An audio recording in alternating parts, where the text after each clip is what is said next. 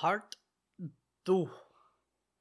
FYI, the current recording studio is all hard surfaces, and there is a lot of outside noises. So, there's gonna... the audio's, you know, it's gonna not be the same. But I'm gonna do my best to keep the echo and outside noises to a minimum, as well as the loud-ass air conditioning system here. But it's gonna be something that we're gonna have to live with for the time being. But let's get to the fun stuff, and let's begin with Jiu Jitsu, a movie which has a 2.9 out of 10 on IMDb, a 27% approval rating from the critics, but almost a 70% approval rating from the audience. So, that's rather confusing. The movie starts off mid-fight and has some subpar CGI. All in all, the introduction to this movie is about 5 minutes long, which is probably about 4 minutes too long. I'm going to now just kind of rattle through my notes with little explanation here. The movie straight up, quote-unquote, pukes out exposition during a comical interpreter situation. And think projectile vomit, not baby spit up. I do not understand the comic book storytelling element being used in this movie. I felt that the first big action sequence was riddled with errors. There was a lot of slow motion used. It was long, dragged out, and there was a lot of clear choreography. I was not impressed by the camera techniques used. In fact, I disliked them.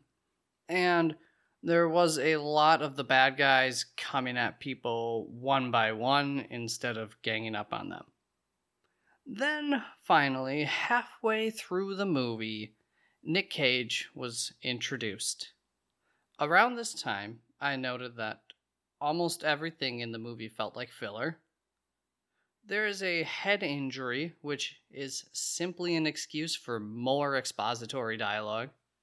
The movie spends so much time trying to get us caught up on the convoluted plot that they are now, and clearly at the point of me writing this note, I believe we're in the third act, maybe deep into the second act, but they are just now attempting to explain the main plan, what the third act will be or is, and as I originally wrote, quote-unquote, as we go, which is what makes me suspect that we're already in the third act and they are just explaining this as we go. Then my next two notes were obviously post-movie. One, it's never good when a character has to explain in dialogue why or what the resolution of a movie means. Two, the translator character was okay as a comedic relief. My friend, Tony, he gave the movie a 5 out of 10. I don't know what I gave it, but it was probably more like a 3 or 4 out of 10. Clearly, I don't think it's a good movie. I don't recommend it, but I'm not going to say that it is utterly useless. To me, the movie is very clearly a Predator ripoff, and it has a very 2000s vibe. Think movies like Alien vs. Predator. It really felt like a movie of that time period and genre. I probably would have been on board with a 5 out of 10, had it not been for the derpiest alien ever. I actually, for the most part, liked the design of the alien in this movie. Tony didn't. Except for this little detail that I will never understand the artistic decision behind. So, Brax, the alien, has a mask of sorts, which typically looks like it is filled with a cloud, if I'm recalling that correctly. However, oftentimes Brax decides to show its face, but I believe the face is supposed to be a projection of a face or of Brax's face. But they, widescreened it. think of when you take a movie or a game that's in a 4:3 ratio, and then you use the widescreen feature, and everything just gets warped as it spreads across, you know, a wider screen than it was intended for. It's like they felt the contour of the alien's mask or face, whatever, required for the projection to get warped. All it does is make the alien look funny and derpy as heck instead of being threatening. In a time when there is so much serious content out there, this movie is a bright light of stupid. So if you decide to watch it, lower your expectations, grab some popcorn, and be ready to be mildly entertained. Now, I'm going to run through some of what I was looking forward to or planning to inform you of that was coming out new to streaming services in the second half of April. On Disney Plus, Adventures in Wonderland came out recently. It is a live-action / puppet musical produced for television in the early to mid-90s, and is based on the novels Alice's Adventures in Wonderland and Through the Looking Glass. This series as a whole has an 8.1 on IMDb, so I would imagine this is a property that some people will be looking forward to revisiting. And if singing puppets is your thing, maybe it's worth a go. Up next on Disney Plus is DuckTales Season 3. Enough said, if you know, you know. And I also watched a couple of episodes of the new Mighty Ducks series. I wrote that it was essentially what you would expect, and that, for the younger generations, I think it will definitely suffice as a solid show that has a very similar heart to the source material. Does it hit some stuff too on the nose? Maybe, but it's not distracting. For anyone who has never seen Mighty Ducks, they would never catch the show's winks and nods to the original movies. I do actually intend to finish the season at some point when I'm in the mood for some easy watching, feel-good television. On HBO Max, I've got two. The Artist, which is a 2011 movie, which some pretty great scores. It has some pretty great scores on the internets.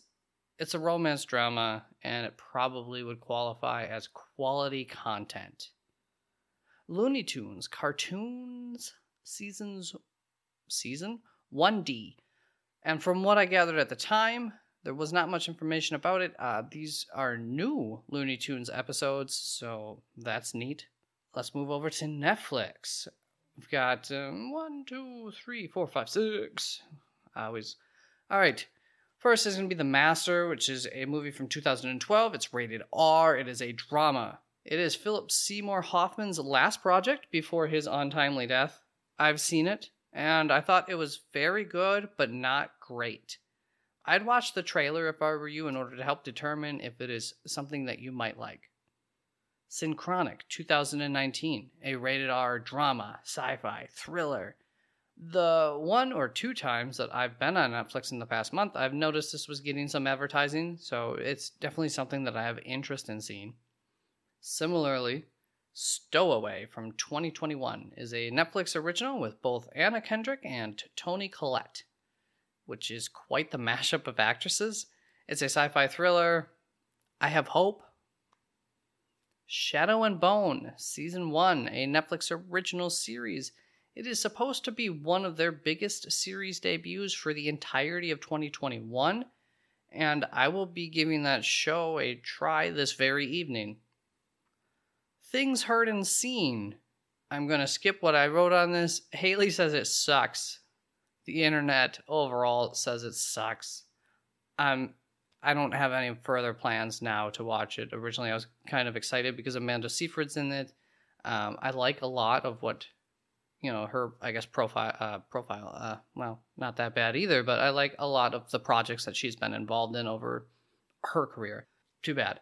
And with all of those heavy sci-fi and critically acclaimed movies and such, why not take it easy and watch something like The Mitchells vs. the Machines, which is a Sony animation. So hit and miss with Sony, but their stuff's like almost always mindless, so I felt comfortable saying that. It is a PG-rated comedy, and I'm about to look up the reviews, what they look like so far. That's me fake typing. So, the reviews are ridiculously high. I did not expect that. Apparently, The Mitchells vs. the Machines is definitely worth a view. So let's move on to Amazon Prime, where I've got one suggestion, which is Tom Clancy's Without Remorse. At the time I wrote that, this movie is an Amazon original movie, so 2021, obviously. I don't even know what that... I just read that sentence straight away, and I don't know what I was trying to type there, but it is R-rated. It is an action-adventure thriller, which is, you know, true of all of Tom Clancy's material. It sounds like it's a very simple storyline that we've all seen and enjoyed several times in our lives. It's a Navy SEAL is on a mission to avenge his wife's murder, but soon finds himself in a larger conspiracy. Since the time that I, originally wrote up all these suggestions and whatnot, I found out that an artist that I truly love, not that I sit and listen to their music regularly, if you know the artist, you probably would understand why, but it is an artist from Iceland, and he did the score for this movie. So I'm 100% going to give this movie a watch, simply because I'm very excited to see what he did. Jonsi is the artist. He has a very unique sound, and I was introduced to that sound actually through his band Sigur Rós, which I'm more familiar with the band than Jonsi himself. Originally, I was introduced to a song that was on a Netflix show, which is called Sense8, which unfortunately really had one good season one, and it was canceled after season two. Season two was just basically an orgy for the entire season, so go watch season one and then pretend like it got canceled right there. Up next are going to be some thoughts on the not-so-new anymore Netflix series Sky Rojo, which I watched and completed. The following is all that I wrote, because when I viewed this, I did have plans to record something the very next day. This would be, the very next day is when I procrastinated. By the end of episode 4 is when it starts to get pretty darn fun with the back and forth of the chase going on. It's a bit dumb. The girls can't seem to figure out how they are being tracked, and there are plenty of other plot contrivances that went on along the way of this series. Not to mention how quickly and how well Romeo heals from his wounds. The same automobile that couldn't outrun a big ambulance, like a European ambulance, is able to catch up to a motorcycle? No.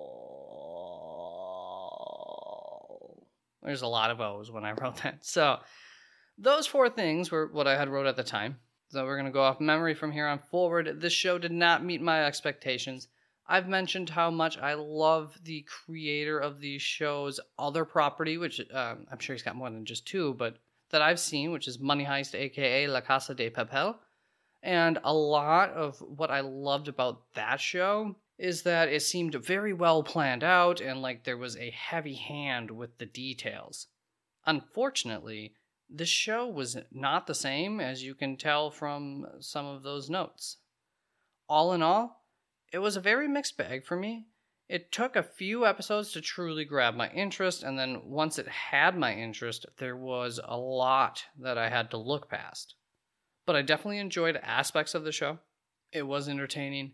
I'd toss it a 3 out of 5 while holding my hand out in front of me, spread fingers, and tilting it back and forth in a borderline iffy plus or minus kind of gesture.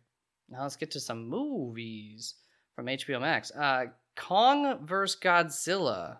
I did not write anything down, at least not that I found, so I'm going off memory here completely. First of all, I literally could not have cared any less. I couldn't have cared less. For about 1/3 of the plot, or the story line in this movie, it didn't feel like it added anything. Sorry, 11. Then there's another third of the movie that was so-so. The sci-fi aspect of this movie was totally bonk, just infuriatingly inaccurate, impossible, all the above. Not that we couldn't argue that for some of the other ones, but someone explained to me why there's a sun in the middle of the earth. You know, we're just going to ignore the fact that middle of the earth, and that's just the tip of the iceberg for all those kind of sci-fi fantasy details issues. And then there was the monster stuff, which was what I came for, and I largely enjoyed. I personally liked Godzilla King of the Monsters more, and here's why. I enjoyed the diversity and the look of the fights more than I did in this movie. I do give this movie points for having fights in the daylight instead of always being in the dark. The stupid human storyline in King of the Monsters was the one-third of this movie that was the worst, and truth be told, was really no better than it was in that movie. All in all, as a popcorn flick, as a big monster movie, as a movie that came out on a streaming service primarily, it could have been much worse, and I felt that I got my money's worth, which was nothing. But I can honestly say, I enjoyed it enough. The deaf girl in this movie, who is deaf in real life as well, did an amazing job, and she is truly the only reason that one-third of the human element in this movie was tolerable. She did amazing in a sea of fine acting. I don't know that anyone did a poor job of acting in this movie. That was not this movie's issue. Lastly, I'd like to note one artist element that I caught on to, and that is how the filmmakers treated King Kong. Right off the bat, they 1000% humanize him as a character. In the opening scene of the movie, we see Kong as he wakes up just like a human. Probably, I don't remember, maybe scratches his eyes, but then he gives his rear end a big old scratch. Just like we've all seen a million times in comedies from the human characters, of course.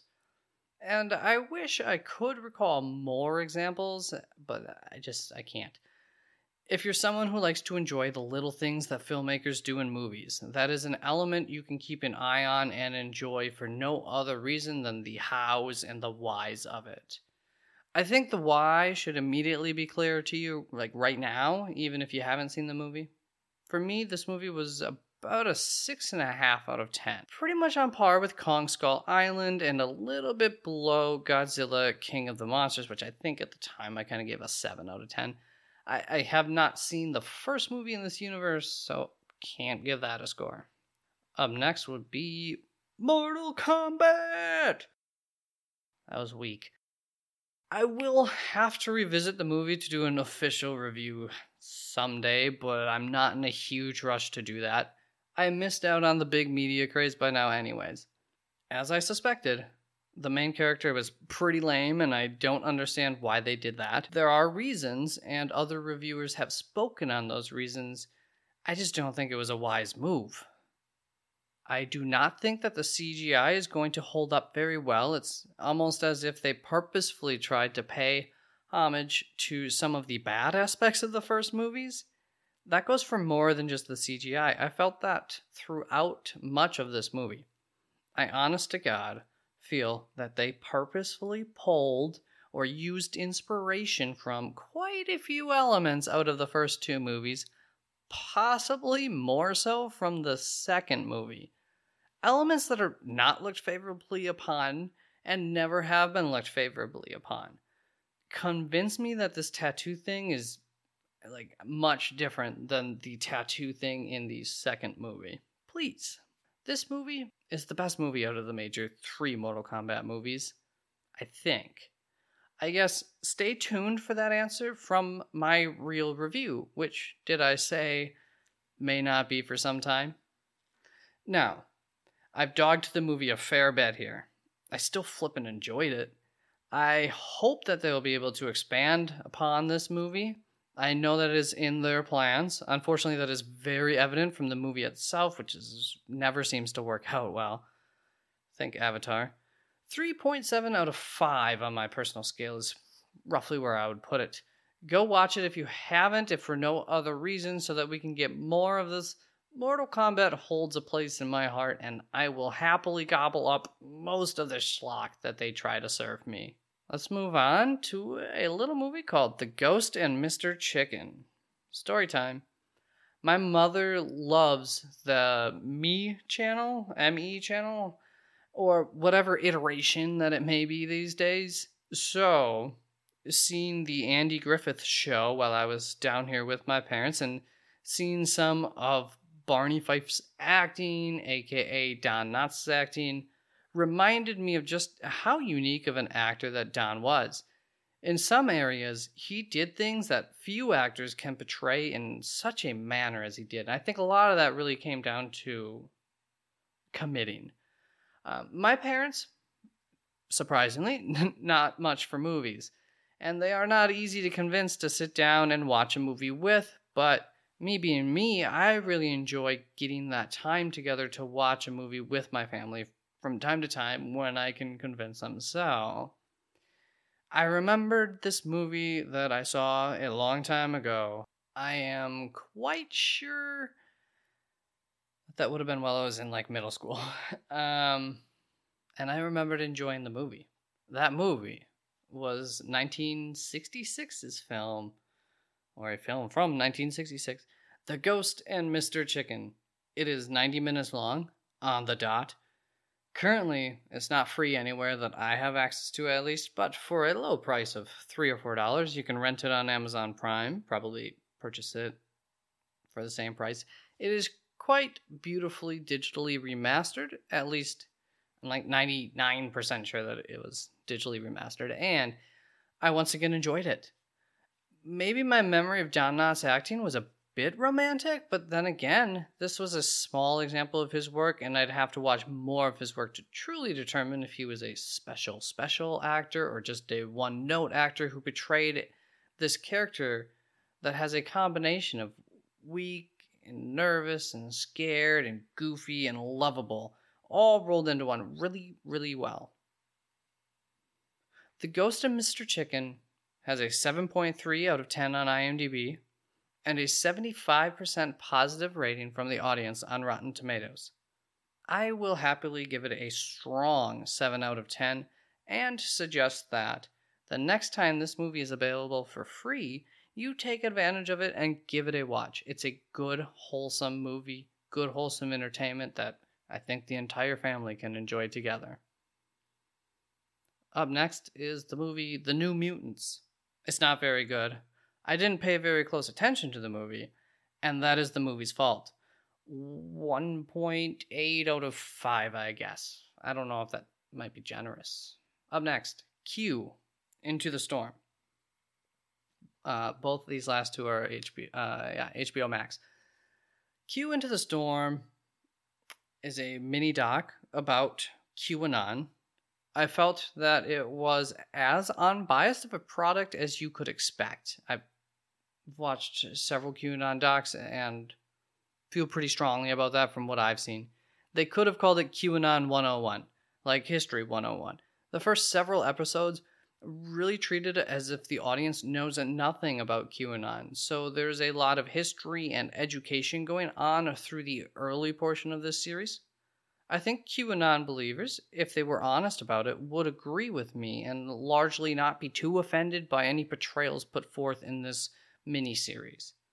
As I spoke about in part 1 of this episode, communication and understanding can go a very long way in this world, and I personally didn't feel like the show put forth too much personal opinion from the creator. Of course, it does not praise QAnon, and yes, some of the personal views do seep through at times. But all in all, I felt it was a pretty fair and unbalanced introduction to this story, which leads up to the events that occurred on January 6th. Sensationalism was mostly minimal, and I would recommend this series. Up next is going to be Persona, The Dark Truth Behind Personality Tests, also from HBO Max. You can tell a lot of this was while I was babysitting the little puppy. All right, so Persona, The Dark Truth Behind Personality Tests. I was busy doing some other stuff while I had the show on. It was not exactly what I was expecting. Not that I knew what I was expecting going in. The show was a little bit, I want to say political, but that's not really a correct verbiage. It was a little messagey, but it was also interesting for me and educational as well. I don't recall if the show speaks about anything other than the Myers-Briggs test, like specifically that test instead of all personality tests. I don't recall much else, but I do recommend the series. I would just list it under educational instead of like entertainment. I'd say corporate America should see this, but I'm pretty sure as a whole, as the corporate machine, they know. Episode 3 of Messing With Media, as I've previously talked, I think it's already recorded. I just need to edit it. I really don't recall, and I haven't checked yet. I'm focused on getting this new content out before I go back into some of my recordings of recent and figure out what the heck I have done and haven't done. But here are 5 pieces of entertainment that you can expect when I do end up editing that episode. First is going to be the Block Island Sound. Second, Kid 90. Third, Coming to America, spelled TWO. Fourth, Miss Peregrine's Home for Peculiar Children.